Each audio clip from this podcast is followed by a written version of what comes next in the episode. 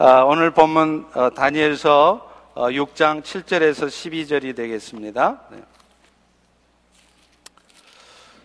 네, 같이 교독하시도록 할게요. 네. 나라의 모든 총리와 지사와 총독과 법관과 관원이 의논하고 왕에게 한 법률을 세우며 한 금령을 정하실 것을 구하나이다. 왕이여, 그것은 곧 이제 30일 동안 누구든지 왕 위에 어떤 신에게나 사람에게 무엇을 구하면 사자굴에 던져 넣기로 한 것이니이다. 그런즉 왕이시여 원하건대 금령을 세우시고 그 조서에 왕의 도장을 찍어 메대와 바사에 고치지 아니하는 규례를 따라 그것을 다시 고치지 못하게 하옵소서 하매 이에 다리오 왕이 조서에 왕의 도장을 찍어 금령을 내니라. 다니엘이 이 조서에 왕의 도장이 찍힌 것을 알고도 자기 집에 돌아가서는 윗방에 올라가 예루살렘으로 향한 창문을 열고 전에 하던 대로 하루 세 번씩 무릎을 꿇고 기도하며 그의 하나님께 감사하였더라. 그 무리들이 모여서 다니엘이 자기 하나님 앞에 기도하며 간구하는 것을 발견하고 이에 그들이 나아가서 왕의 금령에 관하여 왕께 아뢰되 왕이여 왕이 이미 금령에 왕의 도장을 찍어서 이제부터 30일 동안에는 누구든지 왕 위에 어떤 신에게나 사람에게 구하면 사자굴에 던져 넣기로 하지 아니하셨나이까 하니 왕이 대답하여 이르되 이 일이 확실하니 메대와 바사에 고치지 못하는 규례니라 하는지라. 아멘. 아, 호사다마라는 말이 있습니다. 예, 좋은 일이 있으려고 하면 항상 나쁜 일도 생긴다는 말입니다. 근데 이 말이 알고 보면요. 상당히 성경적인 말입니다. 우리 신앙생활에도 종종 그런 일이 있기 때문입니다. 뭔가 은혜의 역사를 경험해 보려고 하면 또 은혜의 자리에 들어가려고 하면 꼭 좋지 않는 일이 생겨서 그 은혜를 경험하지 못하도록 그 은혜 자리에 들어가지 못하도록 되는 경우가 있습니다. 예를 들면요. 모처럼 마음 먹고 새벽 기도회를 나가보려고 하면 그날따라 엄청나게 눈이 와요. 그래서 못 가는 거예요. 또 차가 시동이 안 걸립니다. 그래도 억지로라도 걸어서 가야 되겠다 하고 나서면은요, 이번에는 가다가 미끄러져서 다리에 깁스를 하게 돼요. 그런 일이 생깁니다. 또 오늘부터요, 내가 이 교회를 다니면서 신앙생활을 시작해 봐야지 하고 작정하고 교회를 가면 그날따라 주차 안내하시는 분이 신경질을 막 부려요. 또 목사님이 설교 중에 이런 말을 합니다. 오늘 여러분 결정한 일을 다시 한번 생각해 보세요. 이런 경우는 좀 낫습니다. 어떤 경우는요, 화장실에 앉아 있는데 밖에서 성도들이 하는 얘기가 들립니다. 요즘 왜 이렇게 새로 오는 사람들은 다 이상한 사람들만 오는 거야? 그런 말을 들으면 마음이 어떻게 되겠어요? 아니, 새벽 기도 같은 은혜로운 일을 하려고 하는데 좋은 일만 생겨야지 왜 그렇게 좋지 않은 일이 생기는 걸까요? 뭔가 은혜로운 일을 작정하고 나서면 왜 그때마다 일이 풀리는 게 아니라 오히려 더 꼬이는 상황이 발생하는 것일까요? 여러분, 그런데 이런 일이 일어나는 이유가 있습니다. 은혜의 자리는 사탄이 먼저 알아보기 때문입니다. 그래서 사탄은요, 우리가 그 은혜의 자리에 들어가지 못하도록 그 은혜를 경험하지 못하도록 일을 꾸며요. 그래서 느닷없이 큰 일을 겪게 된다거나 아니면 우리의 마음을 아주 상하게 만드는 그런 일이 터지게 되는 것입니다. 그런데 그럴 때 우리는요, 너무 쉽게 은혜의 자리를 포기해요. 뭐처럼 은혜 한번 받아보려고 했더니만 안 되겠네. 이렇게 말합니다. 그런데 나중에 지나고 보면 그 일들이 그때는 참 심각하고 문제처럼 보여졌던 일들이 아무것도 아닌 일로 결론 나는 경우가 허다하다는 거예요. 그런데도 우리는 질의 겁을 먹거나 스스로 울분에 쌓여서 그 은혜의 자리를, 그 은혜를 놓치는 것입니다. 여러분, 이것이 바로 사탄의 전략입니다. 호사 다마인 이유예요. 오늘 본문에 나오는 다니엘의 경우가 그렇습니다. 다니엘 선지자는 원래 남유다의 귀족 중에 한 사람이었죠. 그런데 바벨론의 포로로 잡혀갔어요. 근데 우리 하나님께서는 그 바벨론의 포로로 잡혀간 이방 사람을 어떻게 된 일인지 그 바벨론의 총리가 되게 만드십니다. 그뿐입니까? 바벨론에 의해서 세워진 메대와 바사, 페르시아 연합국에서도 총리가 되게 만드세요. 페르시아의 다리오 왕은요, 이 바사국, 페르시아를 다스리면서 총리를 세 명을 세웁니다. 근데 그들 중에도 다니엘이 가장 지혜가 많았어요. 그래서 이것을 한 다리오 왕도 그 세 총리 중에 다니엘을 전국구 총리, 나라 전체를 다스리는, 제국 전체를 다스리는 총리로 세우려고 한 겁니다. 그러자 이 사실을 눈치챈 다른 두 총리하고 그를 따르던 고관들이 이 일을 시기합니다. 그래서 어떻게 하면 저 다니엘을 몰아낼 수 있을까? 그 궁리를 하는 거예요. 마침내 그들이 왕에게 한 법령을, 법을 만들어서 제정하도록 건의를 합니다. 그런데 그 법은 사실은 다니엘이 걸려들도록 의도적으로 만든 법이었습니다. 그것이 7절에 나와 있어요. 우리 다 같이 한번 다시 읽습니다. 시작. 나라의 모든 총리와 지사와 총독과 법관과 관원이 의논하고 왕에게 한 법률을 세우며 한 금령을 정하실 것을 구하나이다. 왕이여, 그것은 곧 이제부터 30일 동안 누구든지 왕위에는 어떤 신에게나 사람에게나 무엇을 구하면 사자굴에 던져 넣기로 한 것이니이다. 사실은 이 법이요, 모든 지사와 총독과 법관과 관원이 의논해서 결정한 게 아니에요.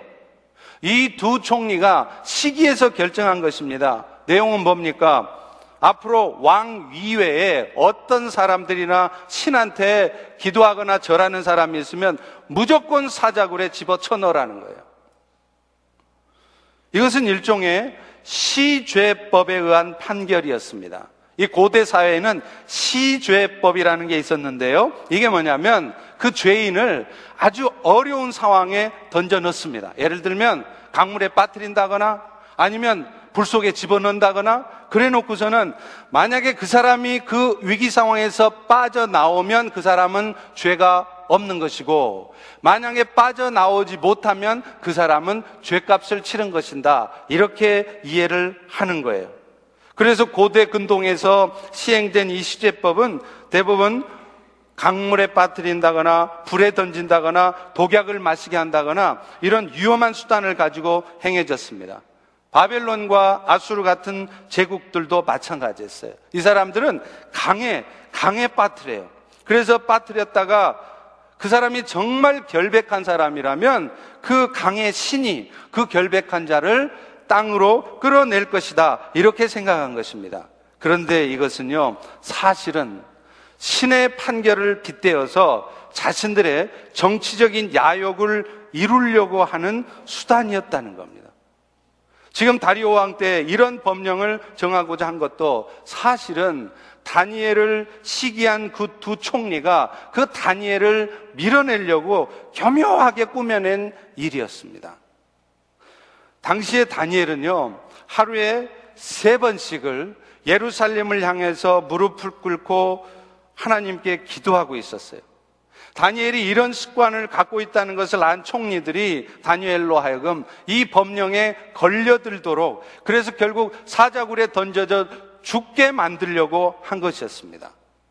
그런데 여러분, 놀라운 것은요, 이런 법령이 선포된 것을 다니엘은 뻔히 알면서도 평소에 하던 대로 여전히 윗방에 올라가서 하나님께 기도했다는 거예요. 오늘 보면 10절을 같이 읽어보겠습니다. 시작.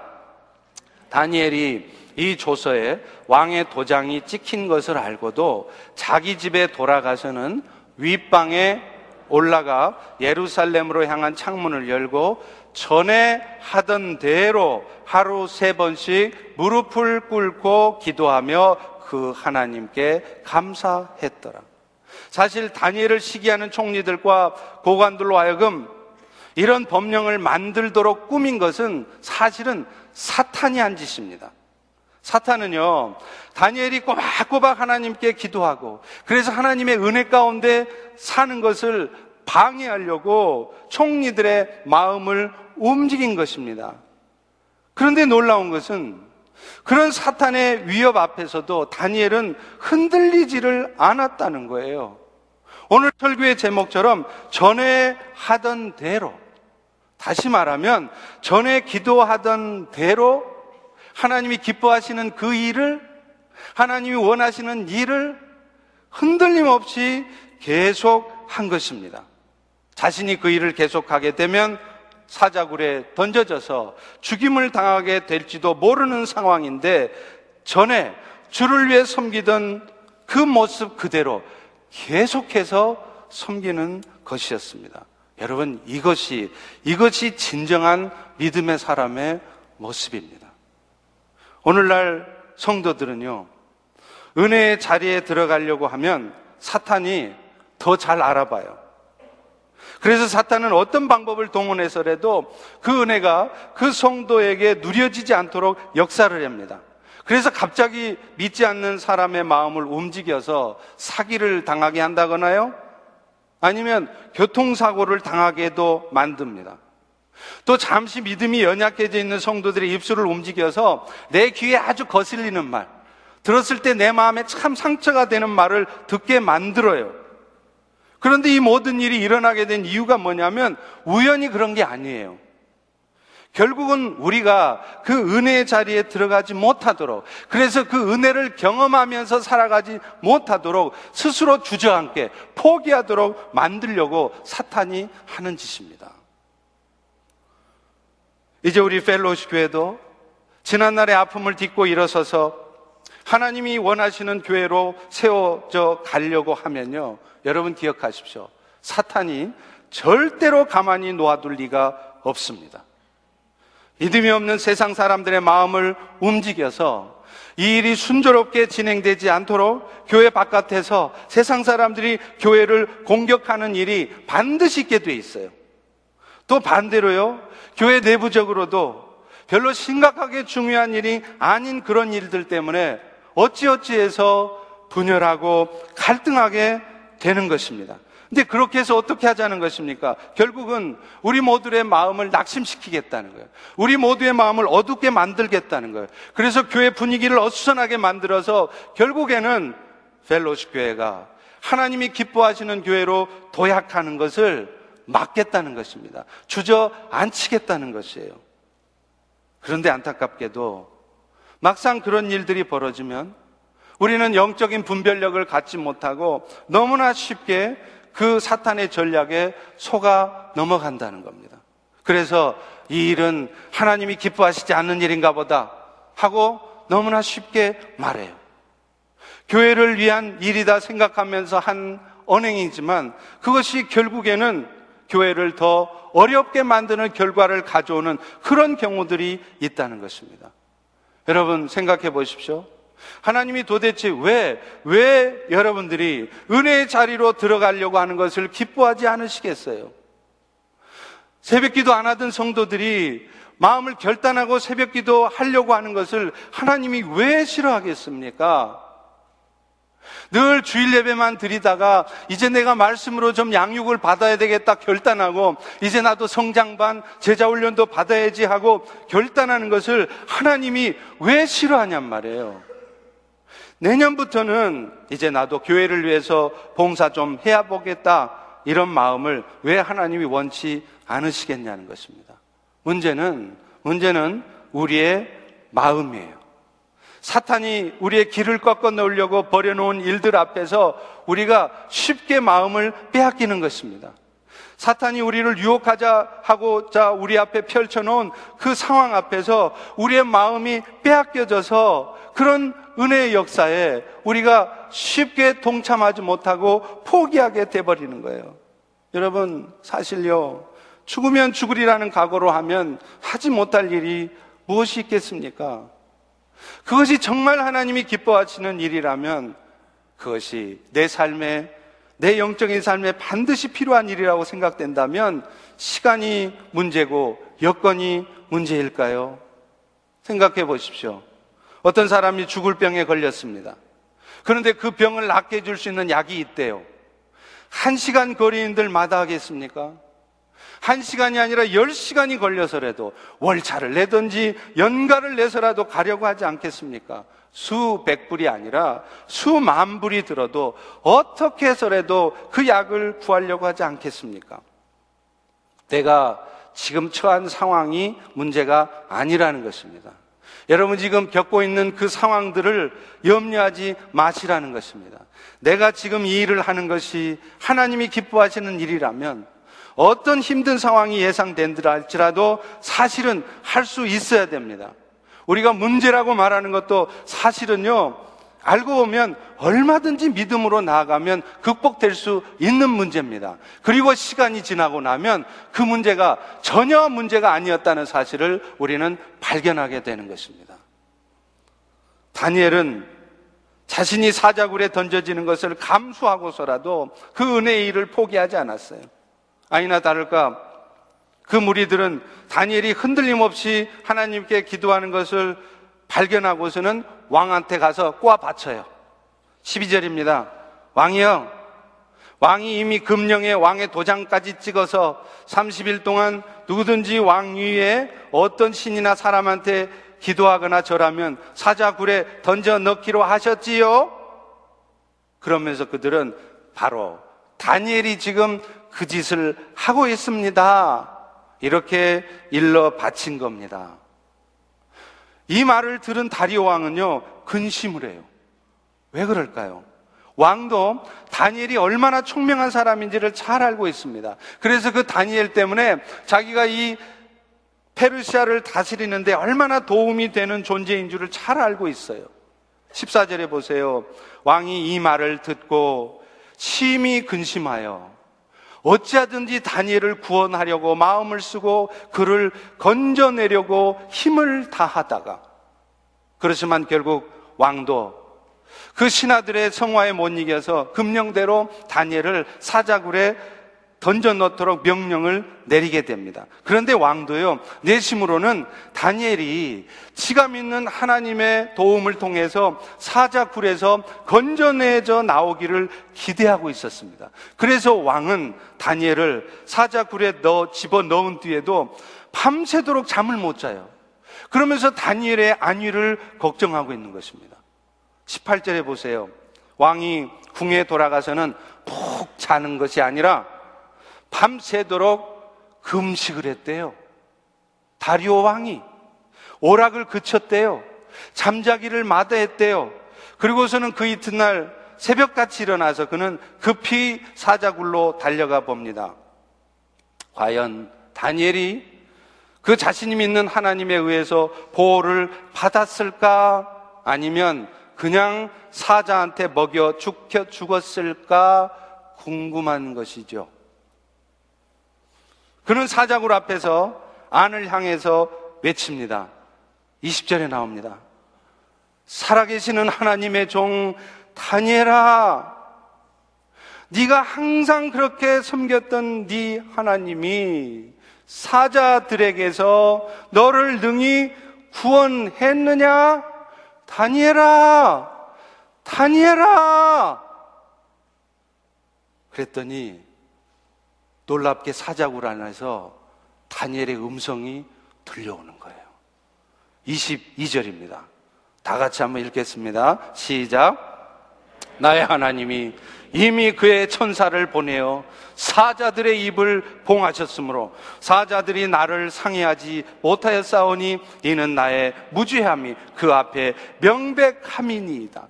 왕은 뛸 듯이 기뻐합니다. 그리고서는 다니엘을 사자굴에서 끌어올려요. 그런데 그들이 다니엘을 그 사자굴에서 건져내 보았을 때 사자한테 물어뜯기고 상처가 나 있을 줄 알았는데 다니엘의 몸은 조금도 조금도 상함이 없었다는 것입니다. 할렐루야. 사랑하는 성도 여러분, 오늘날 우리 인생 가운데서도요. 뭔가 큰일 난 것 같은 일이 터졌어도 사실은 사실은 우리가 흔들림 없이 하던 일 계속하면 됩니다. 은혜의 자리를 지키면 별일 없는 문제로 결론이 나게 되어 있습니다. 지금 무슨 큰일 난 것 같고 잘못된 일 같지만 지나고 보면 호들갑 떨 일이 아니었다는 것을 확인하게 될 날이 반드시 와요. 문제는 우리가 하나님을 신뢰하는 마음으로 하나님께만 마음을 두고 있느냐는 거예요. 하나님께 마음을 두지 않으니까 우리는 상황을 보고 염려가 앞서고 두려움이 앞서는 것입니다. 지금도 우리 안에 우리와 함께 거하시는 주님이 어떤 분이십니까? 이미 사탄의 권세를 무찌르신 분이에요. 사탄이 빌라도 총독의 마음을 움직이고 바리세파 유대인들의 마음을 움직여서 그를 십자가에 못 박았습니다. 그러나 우리 주님은 그 죽음을 이기셨어요. 그 승리하신 예수가 그 실력 좋으신 예수가 오늘도 오늘 여러분 안에 거하시면서 여러분을 위해 살아가고 계십니다. 그런데 뭘 염려하십니까? 우리 다 같이 따라서 해보겠습니다. 우리 주님은 실력 좋으신 하나님이시다. 그분이 오늘도 우리를 위하고 계시다. 할렐루야. 로마서 8장 31절 32절에도 분명히 말씀해요. 만일 만일 하나님이 우리를 위하시면 누가 우리를 대적할 것이요? 자기 아들을 아끼지 않고 우리 사람을 위해 내어 주신 이가 어찌 그 아들과 함께 모든 것을 우리에게 주시지 않겠느냐? 여러분, 하나님이 우리를 위하시면 어떤 대적이 우리를 대적하겠어요?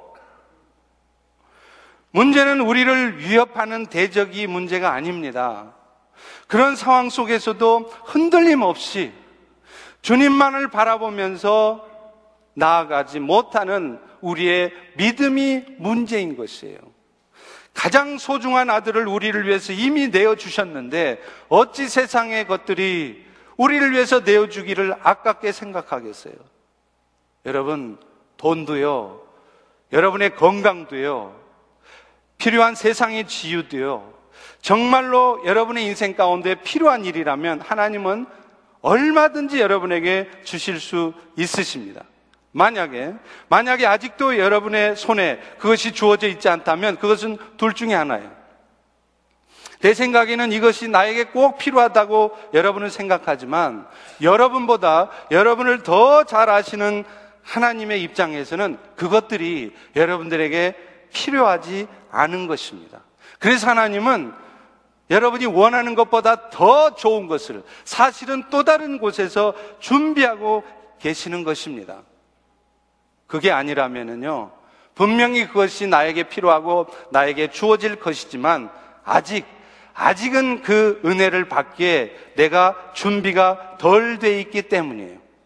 아직도 내 마음속 깊은 곳에는 하나님도 있지만 하나님 이외에 또 다른, 다른 무엇들이 섞여 있는 것입니다. 정리되어야 될 마음들이 있는 것입니다. 하나님은 그 속마음을 다 보고 계세요. 그래서, 그래서 아직은 아니다. 너의 마음 속에 있는 하나님이 아닌 다른 마음을 깨끗이 정리한 다음에 그때 하시겠다는 것입니다. 우리 다 같이 따라서 해보겠습니다. 하나님은 지금도 내 마음의 창고를 정리하고 계시다. 쓸데없는 거 끄집어내고 자리 위치 바꾸고 삶의 우선순위 바꾸고 지금 그 작업하고 계시는 것이지 여러분에게 뭐가 필요한지를 모르는 게 아니시란 말이에요. 그렇다면 이 상황에서 우리가 할 일은 뭡니까? 자꾸만 우리 인생에 벌어진 일들 때문에 여러분이 거기에다가 마음 빠뜨리고 코 빠뜨리고 있을 일이 아니에요. 상황이 어떻게 됐든 하나님이 기뻐하시는 일이 무엇일까 고민하시고 그래서 그 일에 내 시간을, 내 물질을, 내 삶을 드리고 살아가는 것입니다. 내 죽으면 죽으리라는 믿음으로 한번 해보겠습니다 하고 주님 앞에 그럴수록 더 달려가는 것이에요. 그럴 때 하나님은요, 우리의 믿음을 보시고 오히려 그 문제들이 생각지도 못한 방법으로 해결되게 하십니다. 다니엘이 사자굴에서 건져내진 것도 다니엘의 그런 흔들림 없는 믿음 위에 하나님이 역사하신 것입니다. 오늘 본문 23절을 잘 살펴보세요. 그의 몸이 조금도 상하지 아니하였으니 이는 그가 자기의 하나님을 믿음이었더라. 하나님이 하신 일이지만 그냥 나는 아무렇지도 않은데 갑자기 하나님이 하신 게 아니고 내가 어떤 상황 속에서도 흔들림 없이 하나님을 신뢰하고 하나님을 바라보고 있을 때 그 믿음의 결단을 할 때 하나님이 그 믿음 위에 역사하셨다는 거예요. 사자굴에 던져진다고 하니까 벌벌 떨면서 그럼 나 일 그만둘게요. 그러는 게 아니라 내가 비록 사자굴에 던져진다 할지라도 나는 하나님께 기도하는 일을 그만둘 수 없습니다. 하나님이 기뻐하시는 이 일을 포기할 수 없습니다. 그렇게 믿음으로 버틴 것입니다. 그렇게 하나님께만 마음을 두면요, 여러분, 정말로 문제될 게 없어요. 정말로 두려울 것이 없는 것입니다. 왜요? 하나님이 그 믿음 위에 역사하실 것이기 때문입니다. 사탄의 권세도 이겨놓으시고 사망 권세도 이겨놓으신 승리하신 주님의 역사가 그때 나타날 것이기 때문입니다. 천사를 동원해서라도 사자의 입을 봉하실 것이기 때문입니다. 과연 하나님은 다니엘의 믿음의 결단에 놀랍게 반응하셨죠? 그렇게 기세가 등등하던 대적자들 또한 한 방에 날아갑니다. 당장에 나를 잡아먹을 것 같이 다가왔던 인생의 문제들이 한순간에 해결된다는 것이죠. 24절을 보세요. 왕이 다니엘을 참소했던 그 사람들을 끌어와서 그들을 처자들과 함께 사자굴에 던져 넣었더라. 다니엘이 억울하다고 내가 왜 이런 대우를 받아야 되느냐고 억울하다고 항변하고 그러는 거 아니라 아무 소리 안 하고 가만히 있었는데 하나님께서 그 다니엘을 참소했던 사자굴에 집어 던져 넣으려고 했던 그 못된 놈들을 하나님께서 들어다가 사자굴에 직접 쳐 넣으셨다는 거예요. 여러분, 우리의 믿음이 정확히 확인만 되면요. 우리가 그 믿음 가운데 온전히 서 있기만 하면 우리를 괴롭혔던, 여러분을 괴롭혔던 원수 대적들은 한 방에 날아가게 돼 있어요. 역대하 20장에 보면 남유다의 여호사밧 왕 때 모압과 암몬 자손들이 마온 사람들과 함께 남유다를 치러 옵니다. 이때 여호사밧 왕은 어떻게 대적을 대응을 합니까? 역대하 20장 12절 13절에 보면 우리를 치러 오는 저 무리를 우리가 대적할 능력이 없고 어떻게 할 줄도 모르고 오직 주만 바라보나이다. 그래서 그들은 어떻게 했습니까? 자신들의 아내와 자녀와 어린아이들까지 다 데려다가 여호와 앞에 섰다는 거예요. 그들은 이 문제를 자신의 힘으로 도저히 풀어낼 수 없다는 것을 너무나 잘 알고 있었습니다. 그래서 이리저리 분주하게 뛰어다니면서 자기 힘으로 자기 지식으로 그 일을 해결하려고 하는 것이 아니라 가장 먼저 여호와 앞에 갔다는 거예요. 이런 문제를 해결할 준비를 하지 않았다는 얘기 아닙니다. 했습니다. 그런데 그 일보다 먼저 아니 더 많이 뭐를 했느냐면 여호와 앞에 갔다는 거예요. 그것도 온 가족이 자식들까지 다 함께 하나님 앞에 섰다는 것입니다. 여러분 이것이 바로 오직 주만 바라본다는 말씀의 의미입니다. 오늘 여러분은 정말 주님만 바라보고 계십니까? 아니면 말로만 주를 바라보지 여러분의 힘으로 여러분의 말로 우리의 힘으로 그것을 해결해 보려고 하고 계십니까? 말로만이 아니라 정말로 주님만 바라봤더니 어떤 일이 벌어집니까? 역대하 20장 23절에 보면 암몬과 모압 자손이 일어나서 먼저는 세일산 주님을 쳐, 주민을 쳐서 진멸시키고 세일산 주민들이 멸하고 나니까 이제는 암몬과 모압 자손들이 서로 서로 쳐주겠다는 거예요. 뜻을 모을 때는 의기투합할 때는 잘 뭉쳐지던 사람들이 이제 먼저 세일산 주민들이 죽고 나니까 이제는 뜻이 하나였던 암몬과 모압 자기들끼리 자중 질환이 일어났다는 거예요. 남유다 백성들은 손 하나 안 대고 코 풀었습니다. 여러분 이게 하나님의 역사입니다. 신명기 8장 2절에 보면 하나님이 이스라엘 백성들에 이렇게 말씀합니다. 이 40년 동안에 너에게 광야의 길을 걷게 한 것을 기억하라. 이것은 너를 낮추고 너를 시험해서 네 마음이 어떤지 그 명령을 지키는지 지키지 않는지 알려 하십니다. 왜 이스라엘 백성들을 40년 동안 먹을 것이 없는 그 광야 생활을 겪게 하셨느냐? 그 시간을 통하여 하나님이 이스라엘 백성들이 어떻게 반응하는지를 테스트해 보시겠다는 거예요. 그 테스트 내용이 뭡니까? 겸손한 마음으로 오히려 그런 일들 앞에서 불평하고 원망하고 그러는 것이 아니라 오히려 겸손하게 마음을 낮추면서 그런 상황 속에서도 하나님의 말씀대로 순종하는지 그것을 보시겠다는 거예요.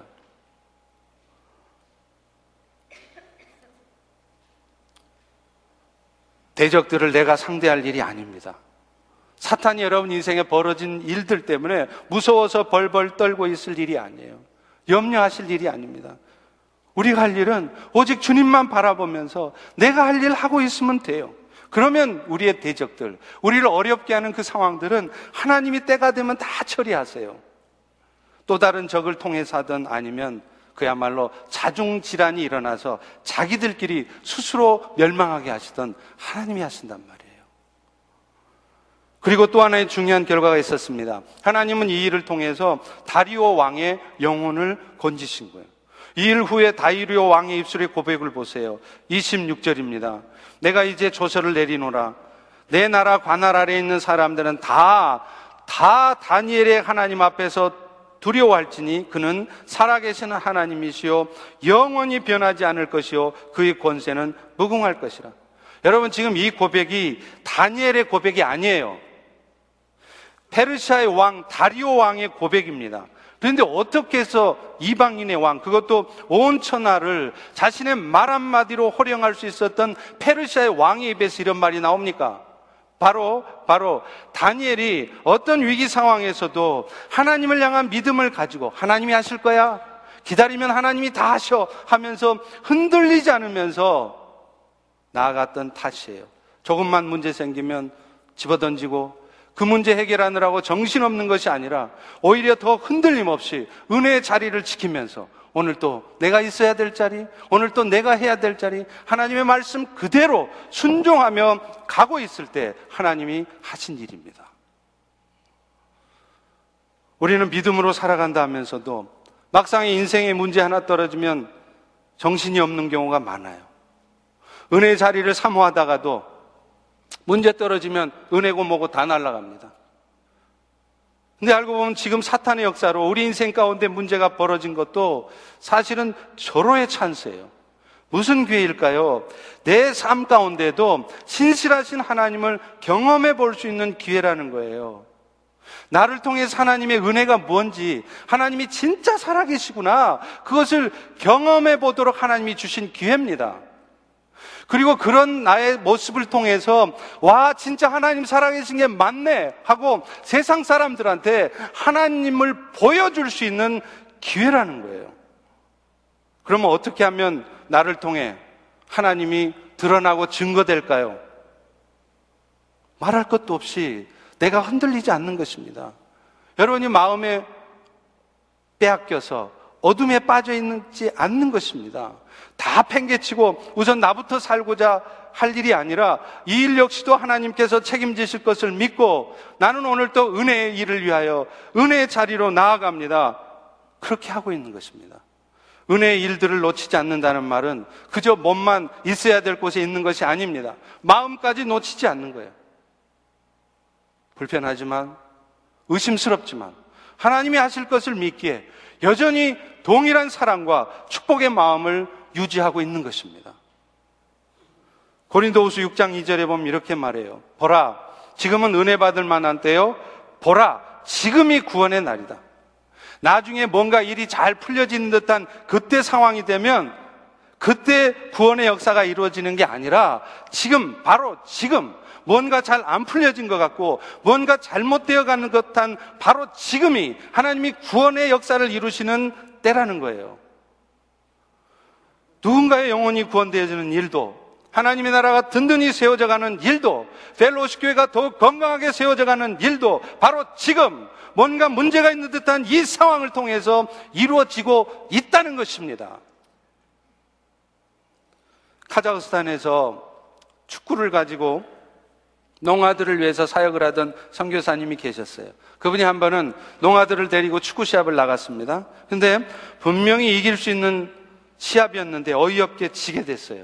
그래서 선교사님이 하나님께 기도했대요. 하나님, 이번 시합은 내가 반드시 이겨야 되는 시합이고 또 충분히 이길 수 있는 팀인데 왜 지게 하셨나요?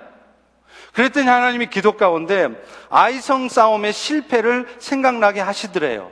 그러면서 뭔가 우리 축구부원들, 그 농아 아이들 중에 아간처럼 뭔가 숨긴 것이 있구나 하고 그것을 깨닫게 하시더라는 거예요. 그래서 농아 아이들을 모아놓고 우리 중에 뭔가 숨기고 있는 사람이 있는 것 같다. 그렇게 말을 했더니 그 중에 한 아이가 깜짝 놀라면서 그런 고백을 하더래요. 선수 라카룸에 먼저 왔었는데 다른 팀 선수의 축구공 하나가 그렇게 탐이 나더래요. 그래서 자기는 가난하고 그러니까 축구공 하나도 없으니까 그 축구공을 어떻게 가져볼까 싶어서 몰래 훔쳐서 숨겨놨다는 거예요. 그 즉시 이 선교사님은 그 모든 축구부원들과 함께 그 문제를 가지고 하나님 앞에 기도했습니다. 회개를 했습니다. 근데요, 그 과정에서 놀라운 일이 벌어지는 거예요. 평소에는 이 선교사님이 아무리 예수를 전하고 복음을 전해도 그냥 축구부 감독이니까 그 선교사님 말에 순종은 하지만 예수를 믿지 않았던 축구 부원들이 몇 명의 축구 부원들이 있었는데 그놈들이 그 상황을 자기 눈앞으로 보니까 그 즉시 예수님을 영접하게 되었다는 거예요. 야, 하나님이 살아계시는 게 맞구나. 우리 감독이, 정교사 감독이 한 말이 맞구나. 그 즉시 예수님을 영접했다는 거예요. 여러분, 그 성교사님이 농아팀을 이끌고 축구 감독을 한 이유가 뭡니까? 뭐 축구 잘하게 하려고 그랬겠어요? 결국은 그 일을 통해서 그 축구부원들의 영혼이 구원되지고 그 땅의 영혼들 구원되게 하려고 하는 거 아닙니까? 그런데 이 일들이 아무리 입으로 예수를 전해도 안 되더니 전혀 일, 실패한 일 같고 잘못된 것 같은 일이 벌어졌는데 그 상황을 통해서 그 일이 이루어지더라 이 말입니다. 열왕기상 9장 3절에 하나님은 솔로몬의 기도에 이렇게 응답하십니다. 내가 내 이름을 위하여 그들을 거룩하게 할 것이며 그들을 내 성전에 둘 것이며 그들을 향한 내 눈길과 마음이 계속해서 그들을 위해 있게 할 것이라. 하나님은요, 한순간도 우리에게서 눈을 떼지 않으십니다. 마치 아이들이 자라면서 가고 싶은 대로 가도록 내버려 두지만 엄마의 눈길은 계속해서 아이에게 머물러 있는 것과 같아요. 여러분의 인생에 무관심한 것 같지만 하나님은요, 결정적인 순간에 나타나셔서 여러분이 계단에서 굴러 떨어지지 않도록 붙들어 주십니다. 이것이 하나님의 눈길이에요. 또 반대로요, 누군가가 우리를 건드리잖아요. 우리를 힘들게 하잖아요. 그것은 우리를 지켜보고 계시는 여호와 하나님의 눈동자를 찌른 것이 됩니다. 스가랴서 2장 8절에 보면 재밌는 말씀이 있어요. 여호와께서 이같이 말씀하시되 너희를 범하는 자는 그의 눈동자, 나 여호와의 눈동자를 범하는 것이라. 하나님이 눈동자처럼 우리를 다 지켜보고 계시는데 어떤 겁 없는 친구가 세상의 사람이 겁 없이 우리를 막 찔러대요. 우리를 건드리고 있어요. 힘들게 하고 있어요. 그러면 그게 뭐냐? 하나님의 눈동자를 지 손가락으로 막 찌르고 있는 거나 같다는 거예요. 무슨 말입니까? 하나님이 갚으실 거라는 거예요. 여러분이 나서지 않아도 하나님이 다 알아서 처리하실 거라는 것입니다. 아가서에 보면 주님이 우리에게 이렇게 말씀하세요. 사랑하는 딸아, 우리 일어나서 함께 가자. 그런데 주님은 우리와 함께 가자고 하면서 당신만 먼저 가버리지 않아요. 저도 그래요. 우리 한국 남성들이 대부분 다 그렇지만 집사람하고 어디 같이 가자고 나서잖아요. 나서가지고 저 혼자 앞에 막 한참 가고 있어요. 뒤에 따라오든지 말든지. 근데 우리 주님은 안 그러신다는 거예요. 우리가 더디 가도요, 기다리십니다. 여러분이 쓰러져 계시면 가만히 옆에 쭈그리고 앉아서 보고 계세요. 여러분이 잘못 가려고 해도 막 때려 막지 않으십니다. 참아주세요. 그러면서도 잘못 가고 있는 여러분을 결코 내치거나 포기하지 않으세요. 그래서 끝까지, 끝까지 지켜보고 계시다가 더 이상 안 되겠다 싶으면 손을 내밀어서 여러분을 일으켜서 당신의 뜻 가운데로 이끌어 가시고야 만다는 거예요. 오늘날 우리를 놀래키는 많은 일들이 일어납니다. 사람이 살면서 그 정도 안 겪고 어떻게 삽니까? 일 날 때도 내 안에 예수 사시는 것을 집중하면 돼요. 왜냐하면 어떤 경우에도 내 안에 예수님은, 우리 안에 예수님은 우리를 남겨두고 떠나는 법이 없습니다. 나를 범하는 자는 여호와의 눈동자를 범하는 것이라고 말씀하셨기 때문입니다. 그러므로 일본 순사들이 나를 순교시키려고 달려오는 그런 상황이 와도 그게 오히려 감사한 일이 될 수 있어요. 왜 저런 못돼 먹은 인간이 내 옆에 있나? 왜 저 평생 왼수 같은 인간이 내 옆에 붙어 있나? 그렇게 원망하지 않아도 될 일입니다. 소양 주기철 목사님도 손양원 목사님도 다 그거 다 알고 당해 주신 분들이세요. 고맙게도 우리가 살다 보면 일본 순사 같은 평생 원수들이 많이 붙어줘요. 참 감사하죠. 돈 주고 사서 불러와도 못 부를 판인데 와서 붙어줍니다. 그런데 사실은 알고 보면요. 내 원수 1번지는 그 평생 왼수 같은 그 인간이 아니라 내 옛사람입니다. 사람들이 다 문제가요. 저 왼수 같은 인간한테 문제가 있는 줄로 알아요. 그런데 알고 보면요. 깊이 돌아보면 내 안에 문제가 더 많습니다. 나를 더 돌아보도록 왼수를 붙여주신 것입니다. 나도 모르는 내 안에 옛사람을 정리시켜 주시라고 바로 일본 순사 같은 평생 왼수를 붙여주시는 것이지요. 말씀을 정리하겠습니다. 지금 우리 인생에 이런저런 일들 벌어지는 거요. 사실은 은혜의 자리에 여러분이 들어가지 못하도록 사탄이 역사하는 것입니다. 그러나 우리 하나님은 결국 그런 사탄의 역사를 사용하세요. 그래서 우리가 오히려 그런 사탄의 역사에도 불구하고 은혜의 자리를 놓치지 않으려고 하잖아요. 더 주님을 위해 헌신하는 삶을 살려고 하잖아요. 그러면 주님이 등장하셔서 역사하십니다.